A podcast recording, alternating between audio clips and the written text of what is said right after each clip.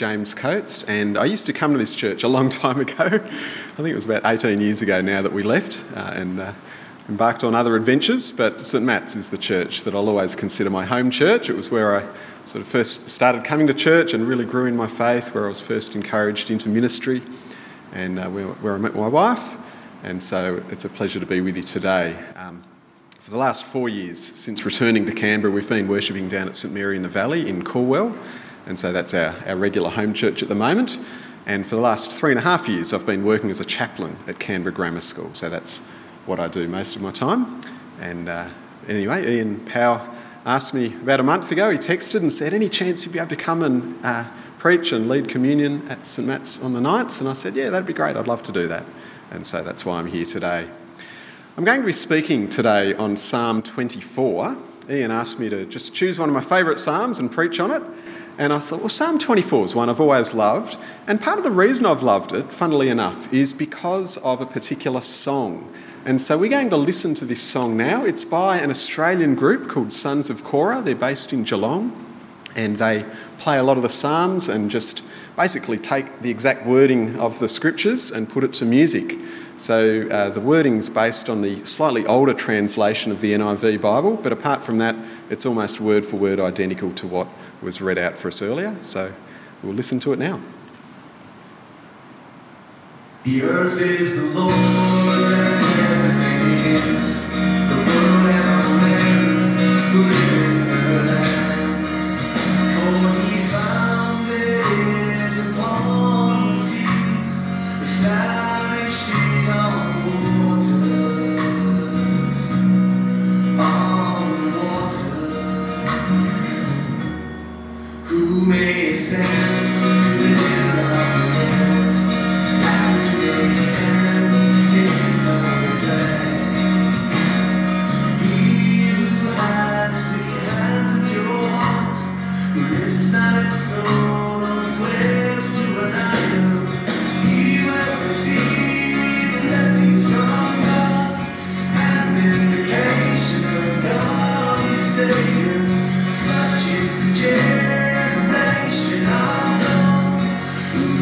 your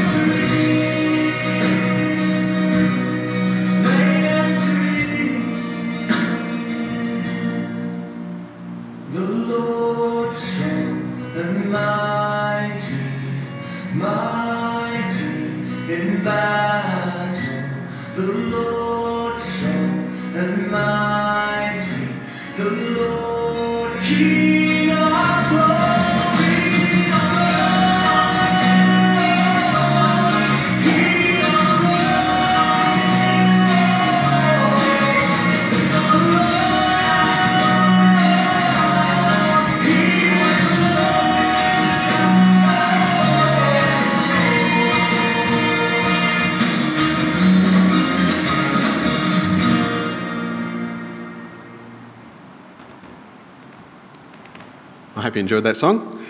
Uh, as we reflect on it, I might just lead us in a short prayer. Lord God, we thank you that you are the King of glory. And so please help us now to draw near to you. Help me to speak your words faithfully and clearly, and help all of us to desire to seek you and to live with clean hands and a pure heart for Christ's sake. Amen. Well, one of the reasons I love that psalm is I think, or that song, is I think it communicates something of the power and the emotions of the psalm. And of course, when we're looking at the psalms, it's not just words to stir our intellect and our thoughts, but they're also meant to be emotions. And, and of course, they were written originally as songs, although probably that wasn't the original tune, but uh, nevertheless, I think it's a, a powerful rendition of it. So, Psalm 24 begins on the note of ownership. The earth is the Lord's and everything in it, the world and all who live in it. And what we find here is a typical Hebrew parallel line structure. So, often when you read poetry in the Hebrew in the Old Testament, uh, you'll find couplets, these twin lines that basically say the same thing, just in slightly different words. But often there's a, a, slight development between the lines as well, and that's what we see here. So the first line emphasises that God created everything, and then the second line that God created everyone. So every single thing, every object owes its existence and its origins to God, and every single human being is stamped in God's image. And the idea of ownership flows out of creation because Everything was made by God. Everything, therefore, belongs to God. It is all His. Now, this universal ownership of everything belonging to God, uh, for us as Christians, it's not terribly surprising or novel, but in the ancient world, it was quite a unique understanding. They were used to having lots of different gods, and all these different gods had their different domains and different areas that they were in control over. So, if you were travelling, you would want to know the, the God in whose region you were planning to travel. And you would perhaps want to worship that God or make some kind of sacrifice or do something like that. You certainly don't want to get a God offside. It, uh, it isn't a good thing to do, so you don't want to inadvertently offend them. But this psalm is implicitly saying that that mindset, that way of thinking, is utter nonsense. Because the entire earth is the Lord's and everything in it. There is not a single square metre of this planet over which God does not say, It is mine. And as I was reflecting on this, I think it's important to remember when it comes to the subject of Christian mission. Because ultimately, Christian mission is not about introducing a foreign religion, nor is it an expression of cultural superiority. Rather, it is about helping people to know the God in whose image they are made and on whose land they live. It's about helping people know the God who is there. So the world belongs to God, and ownership implies responsibility. And this is always the way. When you own something, you look after it. And my children, they're, they're very protective of their things, the things that they own. It's always in your interests to look after something. I've noticed that very often privately owned facilities and, and gardens, whatever it might be, are often looked after much better than publicly owned ones. Why? Because you've got that personal ownership connection there. People who own it, to whom it belongs, who care for it personally. And I've seen this dynamic in churches too, this dynamic of ownership. I think a sense of ownership is generally a good thing when it comes to churches and church properties. I think back to when I was serving in Holbrook and some of the parishioners there who would come in and do the gardening. And we had the most beautiful looking roses in the whole town, I thought, because they had this sense of ownership. They cared for it. They knew that it was something that, in some sense, belonged to them. Now, you can get problems when it comes to church ownership, of course. We don't want it to become so strong that it becomes protective or possessive or unwelcoming towards outsiders or resistant to change, anything like that. But nevertheless, a sense of ownership is a good and healthy thing. In fact, I saw a, a beautiful illustration of this just recently. I took a, a year seven excursion from Canberra Grammar School. We looked at some of the local churches around that area, and one of the ones we visited was the Greek Orthodox Church.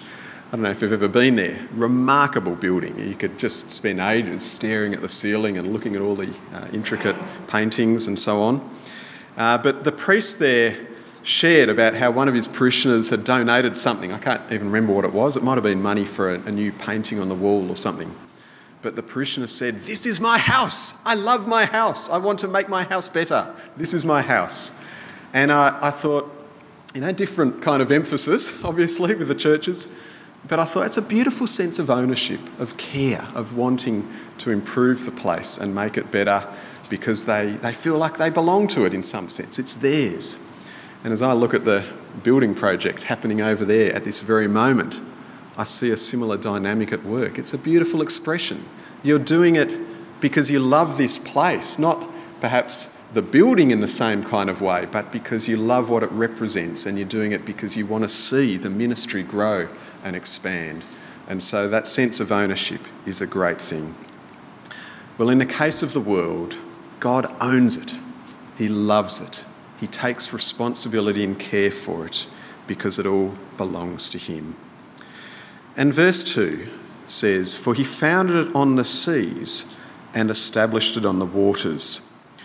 Now, this verse is partly a reference back to Genesis when God created the world and He separated the waters and formed the dry land out of them. But it's also a, part allusion to the Jewish idea of the sea. So, to the ancient Jews, the sea wasn't like we think of it a beach holiday, oh, hooray. It was rather this terrifying, untamable, wild beast. The sea was this chaotic place of disorder. And so God's creation was about bringing order out of disorder and taming the chaos. And so, taken together, these lines show us that the Lord God is the God of creation. Everything owes its existence to Him, everyone depends on Him for life. God is the powerful God who brought order out of disorder and a firm foundation out of terrifying chaos. So that's the first part of this psalm. We can sort of divide it into three main sections. This is the first section. And then, having established God as the King of creation, the second section then asks the question how might people worship this King of creation? How may we come into his presence? Or to ask the question using the language of verse 3 who may ascend the mountain of the Lord? who may stand in his holy place. And the question makes sense when you realise that uh, Jerusalem was built on a hill, and the temple in particular on this hill, Mount Zion.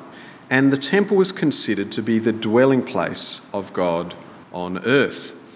Now, of course, we know that God doesn't just you know, physically dwell inside a building. The ancient Israelites knew that just as much as we do when Solomon dedicated the newly built temple. In his dedication prayer, he said, The heavens, even the highest heavens, cannot contain you. How much less this temple I have built? So they knew that God didn't really dwell there, they knew that. But nevertheless, this was the place where God had chosen to express his presence. And in the Old Testament, when people wanted to worship God or to pray to God, it was to the temple they would go. So the question, who may ascend the mountain of the Lord, is really asking, who is able to worship God? How can we presume to come into the presence of the Almighty Lord, the King of creation? And verse 4 then gives us the answer the one who has clean hands and a pure heart, who does not trust in an idol or swear by a false God. Now, the idea of clean hands is an image of living rightly. And I was brainstorming this image and thinking, you know, we, we use this metaphor of hands quite a bit, even in uh, modern times. So sometimes we talk about catching someone red handed if they've done the wrong thing. Or we might talk about a criminal as having their fingerprints all over something. We can talk of washing our hands clean of some particular deed if we don't want to have any association with it and, and demonstrate that. Or we can ask of a situation of wrongdoing who had a hand in this? So there's quite a number of metaphorical ways that we use this same expression. So having clean hands means being good, doing the right thing and, and not doing the wrong thing. It's about our outward actions and the acts that we have or haven't done. So those who would draw near to God must not commit wrongdoing. It's fairly straightforward, but it needs to be said.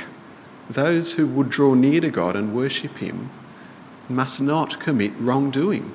We must turn away from it, have clean hands. But the verse then continues because it's clean hands matched with a pure heart. So, clean hands refers to the outward actions and behaviour. The pure heart refers to our inner intentions, a good intentions to match it. And I think this is one of the most searching aspects of God's character that He is as much concerned with our thoughts and attitudes as He is with our outward behaviour. And uh, I think this is something that can often trip people up because laws can deal with outward behaviour. When I'm at school and I'm talking about uh, people doing the wrong thing and you know, how, sh- how, should we address this? Well, all, all the kids will say, oh, you, you, need more rules, you need more law. You know, if there's a rule against that, then, then it won't happen. And I think, no, maybe there's a place for rules. I'm not anti rules, but, you know, it, it comes from in here, doesn't it? Rules so often deal with our externals, our actions, but they cannot change our intentions and our heart.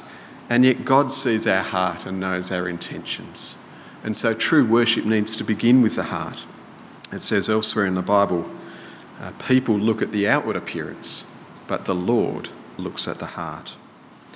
And so, purity of heart means not entertaining sinful desires or acting on sinful motives. Instead, when we sense them arising within us, we need to resist them identify them as the sinful temptations that they are and turn away from them. Seek God's help, confess them to God, ask for His purifying work within us. We must be careful what we focus our thoughts on and train ourselves to fill our mind with godly and pure thoughts, not things that are sinful or ungodly. And in that way, there can be integrity between our inner life, our inner thoughts, and our outward actions. And this is what God desires. Those who would come into God's presence must strive to be like that. And also, seeking God properly means putting Him first and being devoted to Him. And that's what the second half of verse 4 implies. So it says there, the one who has clean hands and a pure heart, who does not trust in an idol or swear by a false God. Because there is only one God who is the King and Creator of all, we must worship that one God wholeheartedly. I think it's very easy for us in our culture to think that idolatry is something that, oh, you know, nobody really commits idolatry, or, or if they do, it's because, you know, they're from a primitive culture or, or something like that. Perhaps it's easier to spot in other cultures, but in the end, idolatry is a matter of the heart. It doesn't necessarily mean you've got an idol set up in your lounge room at home. It's a matter of the heart because it's about what is most important to us. So, if worshipping God is something we only do when it's convenient, or when there's no other competing priorities, or, or when we feel like it, we need to ask ourselves Am I really seeking God? Am I really worshipping Him? It's easy to talk about worshipping God, but God knows our hearts. We need to make sure we are actually in our hearts putting Him first. We cannot fool Him. So we need to ensure we seek God and not give space to idolatry of the heart. So that's the question and answer that the psalm poses and responds for us. Who may come into God's presence? Those who put Him first, who have clean hands and a pure heart. And verses 5 to 6 then contain a magnificent promise. What is so good about this? Why is it the right way to live? And and what does God promise when we do? It says there, they, those who do this, will receive blessing from the Lord and vindication from God their Saviour. That's the joy. God promises to bless those who trust Him. He promises to vindicate those who call Him their Saviour. He is the Saviour who wins. I suspect in our culture it will become increasingly challenging for people to live as Christians because increasingly we'll, we'll feel like we're just not fitting in. We're the odd ones out. We, we feel kind of on the outer and, and as if we're somehow weird or something like that. I think increasingly, especially as the world sort of drifts away from Christian morals and, and adopts a different set of morals, uh, the world will look upon Christians with suspicion, if not outright hostility. And when it's like that, it's very hard. It's very hard to not feel like you fit in and, and feel like you're holding different values to, uh, to the majority. But the promise of God is that when we seek Him, He will bless us. When we trust Him, He will bless us. He will vindicate us. The person who believes in Jesus and puts Him first, no matter how awkward they might feel or how sort of not fitting in they might feel, that person will ultimately be proven to have made the right decision and have done the right thing. And whatever awkwardness or marginalisation or even hostility that might have arisen as a result will be more than amply compensated for. We will not feel shortchanged or let down. And verse 6 emphasises this. It says there, Such is the generation of those who seek him, who seek your face, God of Jacob. We can have confidence in God, but we must seek him. Just doing the right thing isn't enough. It's very easy to just do the right thing. I live and I work amongst a whole heap of people who are, who are good people, and all of them would, would say, I do the right thing, and generally they do. But seeking God, seeking Him personally, is what the psalm calls us to do here, which at a minimum must mean seeking God in prayer and worship with His people. And every now and then I come across those who, who talk about serving God but show no evidence of seeking God. And I get troubled when I see that. Because in the end, you cannot serve God if you do not seek God. We can do nothing for God if we are not seeking Him. In the end, it is only those who seek God who receive His blessing. That is the person who can come into God's presence. So, the first section of the psalm establishes God, the King of creation. The second section talks about who may come into his presence, and it sort of imagines these worshippers coming up, entering the temple, and talks about what qualifications um, can make them worthy to come into God's temple, as it were.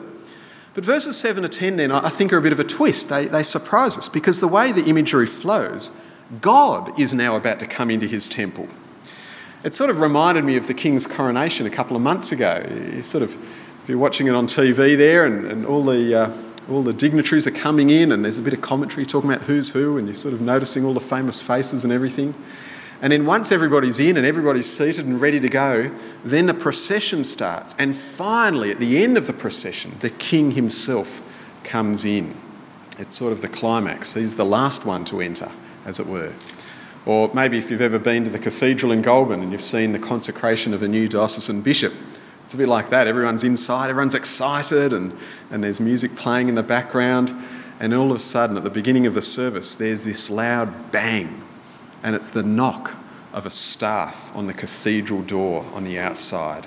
And it's the bishop knocking, at, at, sort of in this um, formality of being asked to be allowed in, to come in, to enter into that which is now rightfully his. Well, I think the image in verses 7 to 10 is a bit like that, only stronger. God is about to enter his temple. And so even the gates and the doors are personified. It's as if it's saying, Hey, doors, hey, you gates out there, guess what? Someone incredible is about to pass through you. Don't slump in despair, but lift up your heads. Be excited. Be blown away in wonder and amazement, because here comes your God. Who is this God? He is the King of glory, the Lord strong and mighty, the Lord mighty in battle, the warrior King, the God who defends his people. And so in him we can be at rest, knowing that he drives out fear and protects us from danger. And our Saviour King is able to save us because he defeats our enemies. Such is the confidence that this psalm gives. But before we finish, it's important that we sort of translate it, do, do a bit of translation work to our context, because we are not ancient Israelites chanting or singing this psalm as we walk up that hill and prepare to worship the Lord in the temple. Rather, we are Christians. We live after the coming of Jesus. So, what does this psalm say to us in our context in this day?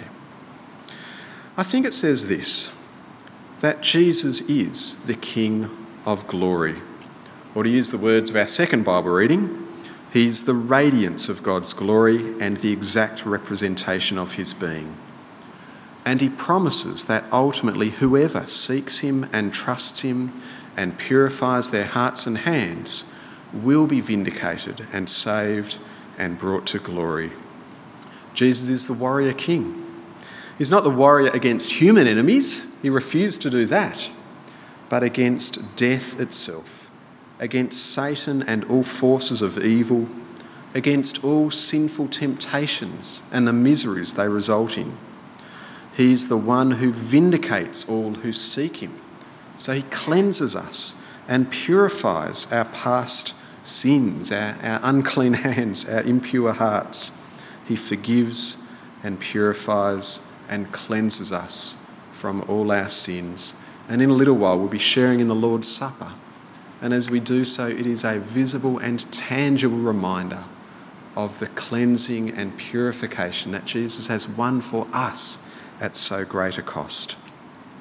And so when we trust Him, we have the hope that no matter how many struggles we might face in life, whether they're external struggles or internal turmoils and struggles, whatever they may be, in the end, Jesus is victorious. He has won the victory.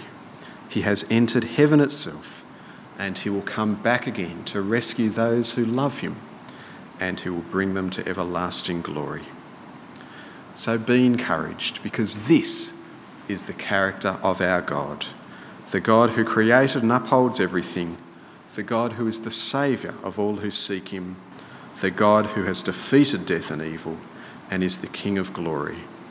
And so, my hope and prayer for you today is that your faith in this God might be encouraged and strengthened, and that you may seek Him always, and so strive to live with pure hands and a clean heart.